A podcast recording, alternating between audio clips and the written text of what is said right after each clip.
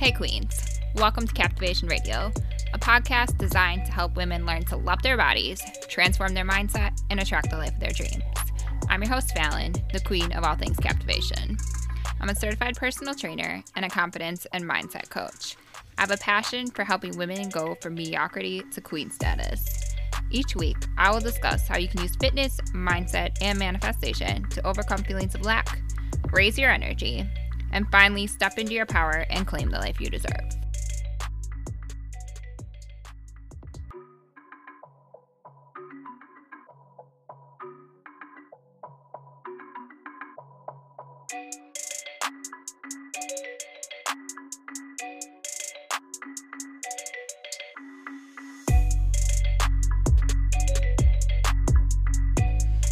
Hey, Queens, welcome back to this week's episode of Captivation Radio.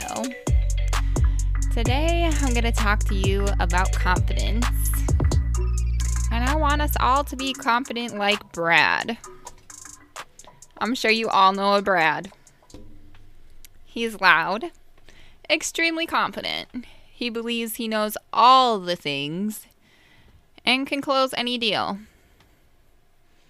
He probably smells strongly of cologne, so you can smell him like two aisles away at the grocery store. If he's not at work in his power suit, then he is probably wearing some kind of cut off tee to show off his muscles, even if he doesn't have any. Brad doesn't actually have to know anything. He thinks he does, and therefore he shows up like a boss. What he lacks in knowledge, he makes up for in confidence. It doesn't matter what you think of him. He thinks he's the most amazing human on earth. Meanwhile, there's Katie. Katie has a doctorate. And she is scared to show up because she doesn't know everything. So, why do Katie and Brad show up so differently? There is a few different reasons. And let me say, I'm not going to cover all the reasons. Everybody has their own individual limiting beliefs that hold them back from reaching the heights of success that they are destined to reach once they can overcome those beliefs. But today I'm going to go over a few things of why Brad can show up so confidently and Katie can be scared to show up. And if you identify with either one of them, I'm not judging either one. People are just different. so, number one, there is a gender confidence gap. And pretty much this means that men tend to overestimate their abilities and their performance, and women tend to underestimate theirs. From a young age, boys are told it is okay and even expected to be a handful. Whereas girls are praised for being quiet and therefore good. And these that good is in air quotes this mentality gets ingrained into our minds. So, boys are taught from a young age, like I said, it's okay to be a handful. And that is ingrained in their minds. So, they don't have any problem growing up and being rambunctious or loud or blurting out answers, even if they have no clue what they're saying. And girls, on the other hand, are supposed to be quiet. And I'm rolling my eyes when I say supposed to be. And we get taught that. Not all of us, a lot of us. Society would like us to be taught that we should be quiet and therefore good. And I have to tell you, I obviously don't um, believe in this kind of teaching. I as y'all know, I have seven kids, and I have three boys and four girls. And I asked my two 11 year old girls, um, when you're at school, do you feel like you need to be quiet? And they both burst out laughing hysterically. And basically said they don't know how to be quiet. So apparently I've taught them well. The same way my parents taught me. Because I have never learned how to bite my tongue yet. And then we'll go to number three. As women, we are routinely underestimated, underutilized, and underpaid. We are often expected to perform at high levels above our male counterparts just to be seen as competent. If you have ever worked in any kind of corporate position or any kind of office environment, you likely had to deal with a situation like this where you thought or you were told that you needed to do this, this, and this, and this, and you needed to do it perfect, and you needed to be willing to stay extra hours because women are always trying to get out of work so they can take care of their children and they don't care about their jobs and all of that BS. So that makes us feel like we have to try so, so, so, so hard. And all men have to do is show up. Because, of course, men like their jobs more than their families, right? Like, these stupid stereotypes drive me crazy.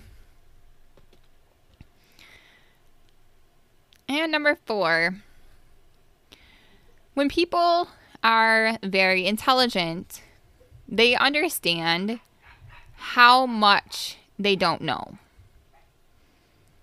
So that makes even what they do know, even if it's significant, even like I said in my example, like Katie has a doctorate, but she's scared to talk about what she knows because it feels like nothing, because she knows somebody that knows even more than her. And in her mind, what she knows is very small. And I see women do this all the time no matter how much we know, we have a tendency to say to ourselves, I don't know what I'm doing. I don't know if anybody will listen. And it's just because we always feel like somebody knows more. But it really doesn't matter because somebody also always knows less. And number five, women are far more likely to be perfectionists than men. And when you're a perfectionist, it is hard to be confident because you're only confident if you do everything perfectly, which is freaking impossible to do. Another reason that women show up differently is women are more concerned with what their work does for people than the attention that they want from themselves. So if women have a purpose behind their work, that's what they're looking for. They want to see their purpose being fulfilled. They don't necessarily care if people are looking at them. And some women don't like people looking at them. They want their message to be heard without it drawing attention to them. Number seven, they understand there is wisdom in everyone, not in just them. So if you know that everybody is intelligent, everybody has a different kind of wisdom in them. Sometimes it feels kind of preachy to be telling people things when you know that they might already know or you don't want them to think that you don't think that they know something. You see how that overthinking goes? It just turns into like this crazy vicious cycle. And number eight, every day we are bombarded with 50,000 ways to do things, and this in turn makes us feel like we have no clue what we are doing. And if you don't believe me, Google how to brand yourself. Everybody's going to tell you, or how to get more followers on Instagram, or anything to do with being a woman in business of any kind, or how to raise your children, anything. There's going to be so many opinions, and if you try to read all of them and follow all of them, you're going to end up stuck and paralyzed and not doing anything at all. And then women tend to be people pleasers. like I said before, not saying everybody, but women have often been in a caretaker role, and that makes women want to make the people around them happy, which isn't necessarily a bad thing. But where it is a bad thing is that it is really hard balancing everyone's needs because you can never make everybody happy. And at the end of the day, a lot of times the people that we leave out from being happy is ourselves, which is not okay.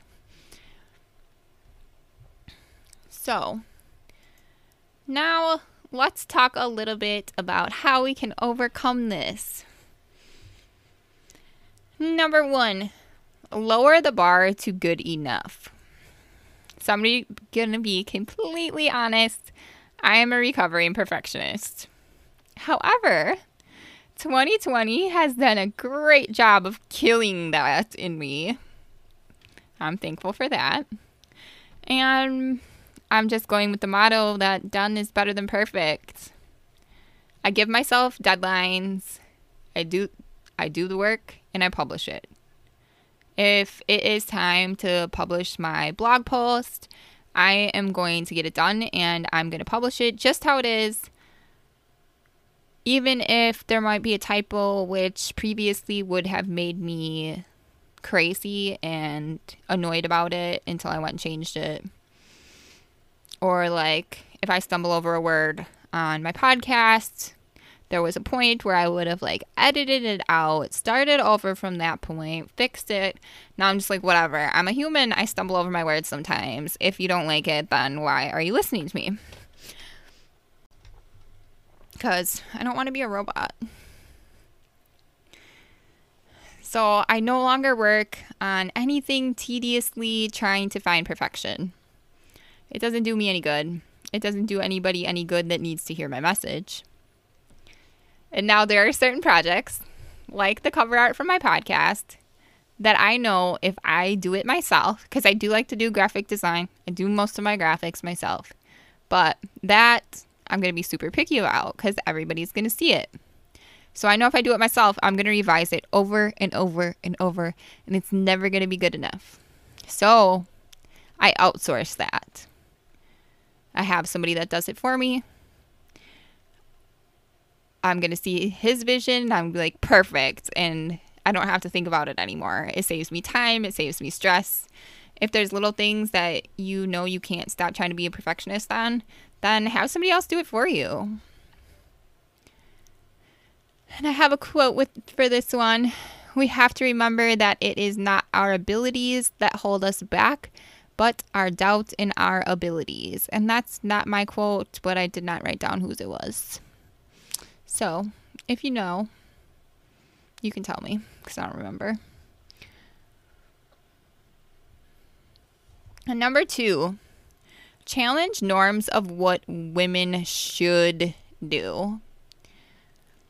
I want you to challenge the unspoken rules, the social standards, the norms, the expectations of what a good, and again, in air quotes, good mom, wife, woman should be like to be worthy and desirable. Because seriously, fuck everybody's expectations. Wherever you are, however you are, you are still a good and worthy person. We all have work to do. Like I said in number one, nobody is perfect. But you shouldn't have to be a certain way in order for people to value you. And if the people around you only value you if you are a certain way, then you might need to rethink your circle. Because mine is going to value me even on days where I want to feed my kids cereal for dinner, or, I mean, I don't do that, but if I did, or we want to eat Lunchables every day for homeschooling because nobody wants to cook lunch every single day and breakfast and dinner. Or whatever it is. Like, you need to wear certain clothes. If you follow me on social, you know I don't really care. I wear crop tops, I wear shorts. Sometimes I wear sequin dresses for no reason. Like, any expectations that people have of me, if they know me, have gone long out the window because I do what I want. And you should too, because then you can be happy. Number three, if you're scared to show up, it's helpful if you start by talking about things you're passionate about. When you're passionate about something and you start talking about it, you're going to get less intimidated by other people. You're going to know that you can talk about it for whatever amount of time. Like, I like talking about mindset, I like talking about fitness. If somebody tells me, hey, I'm struggling with this with fitness, I can right away start talking about it and I don't have to think twice about it. I don't have to second doubt myself because I'm passionate about it. Anything that you're passionate about is a good place to start talking because that will help you gain your confidence. And then number four, you need to understand why you want to share your message. Do you know that? Do you know you can help people? Like, if you know, I have whatever message to share, I've been through XYZ, or I have a great understanding of XYZ. If you don't share that, then the world is missing out. And you could have been helping somebody, but now you're not because you're scared. So you're doing a disservice to people that need you. So it's bigger than you. But you need to figure out what it is that you want to share and why. And then everything starts to fall into place. And number five is one that I share often. Ask yourself what is the worst that can happen? If I go live and I do a terrible job, what's the worst that can happen? I mean, somebody I don't know might laugh about it. Maybe nobody watches. I mean, it's not going to be the end of the world. It's not going to take any money away from me. It's not going to make my children not love me anymore. I mean, it's nothing in the scheme of things that really matters. And number six, find mentors that embody characteristics which you desire to have. It's so good to have somebody that you can look up to and then when you doubt yourself, think about would this person hold back and be scared to show up? Or is she just out here like, I don't care? I am me and you can love it or leave it. And then think number seven, think about all of the things you're missing out on by playing small. Because I guarantee you, if you're not living up to your potential, there's things you're missing out on. Is your income impacted? And if so, think about how that affects your family. Like if you're struggling, but you know that you have the knowledge to make money, but you're not, then you're negatively impacting your family. And are you okay with that? Probably not. So, you need to stop. You need to realize how great you are and start showing up like that. And then number eight, this is super important. Understand that confidence takes practice. There's few people that just wake up and feel like a complete boss every day. Everybody has things that scare them. For some people, it's public speaking. For some people, it's video. For some people, it's writing. Other people, it's like going out and meeting and networking with people. Some people are scared to put their content together or you know everybody has something that they're scared to do so you just have to practice so i'm going to tell you a story because i know i seem super confident. I mostly am not to lie. But the first time i ever did a facebook live i was so so uncomfortable. And it made no logical sense. I'm not shy. I've done in person speaking events before, like from a young age. I did debate, I did forensic, I did drama. Like, I don't care about talking to people. I have even put on like ridiculous singing performances in front of my school. I did, I never cared. But showing up on video on Facebook Live. I don't know why. It was so intimidating the first time. And if you don't believe me, it's still somewhere on my Facebook page, and you can see that I barely said a word the whole video. Unlike now. so I didn't want to do this video at all. But I had joined Younique and I'm still a presenter too. And my upline, who is now my best friend, told me I had to do it. She didn't give me a choice. She's like, okay, so this is what you're going to do. And I'm like, um, mm, I don't know. She's like, no, yep, you're going to do it. And she said I would be okay. And I really didn't believe her. I did not think I was going to be okay. I thought it was ridiculous. But I did it anyways. And I kept doing it. And now I can go live and I can talk about whatever without a second thought. This did not happen overnight though.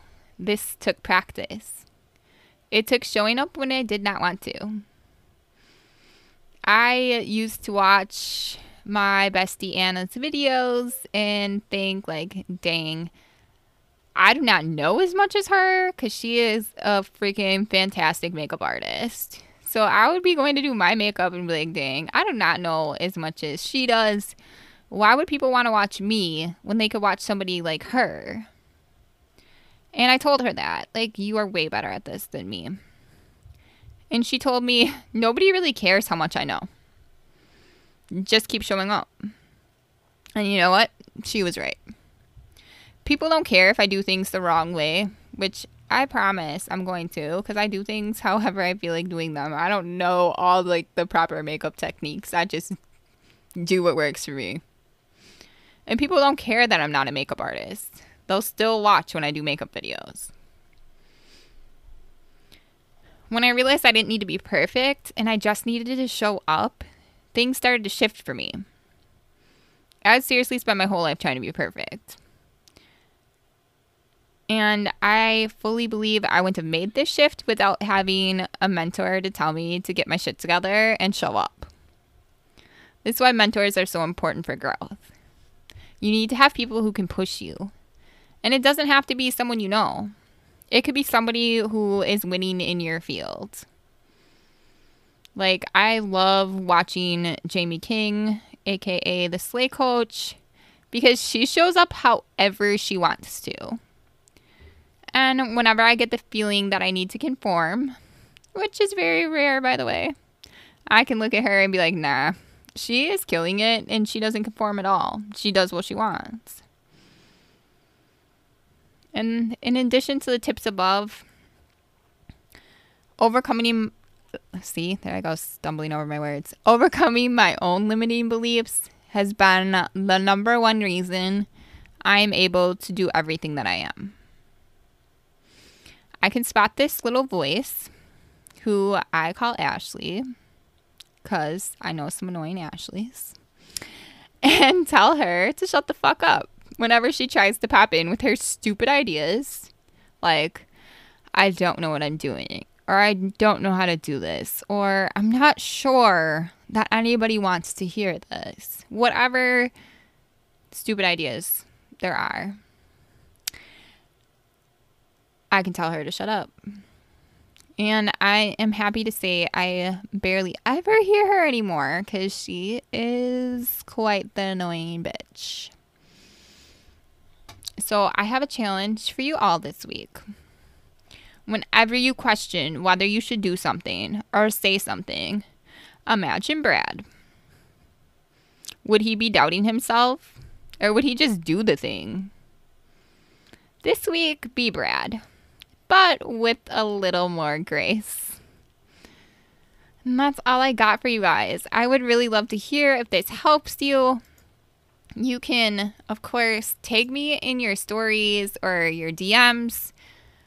Um, hit me up anywhere at the Captivation Coach. And stay tuned because I am going to be doing a overcoming limiting beliefs masterclass called Captivating Beliefs and that's going to be on Facebook. I will be sharing all the details soon. So hit me up if you want in on that. I love you guys so much. And as always, I'm so thankful for you being here with me. Have a great day.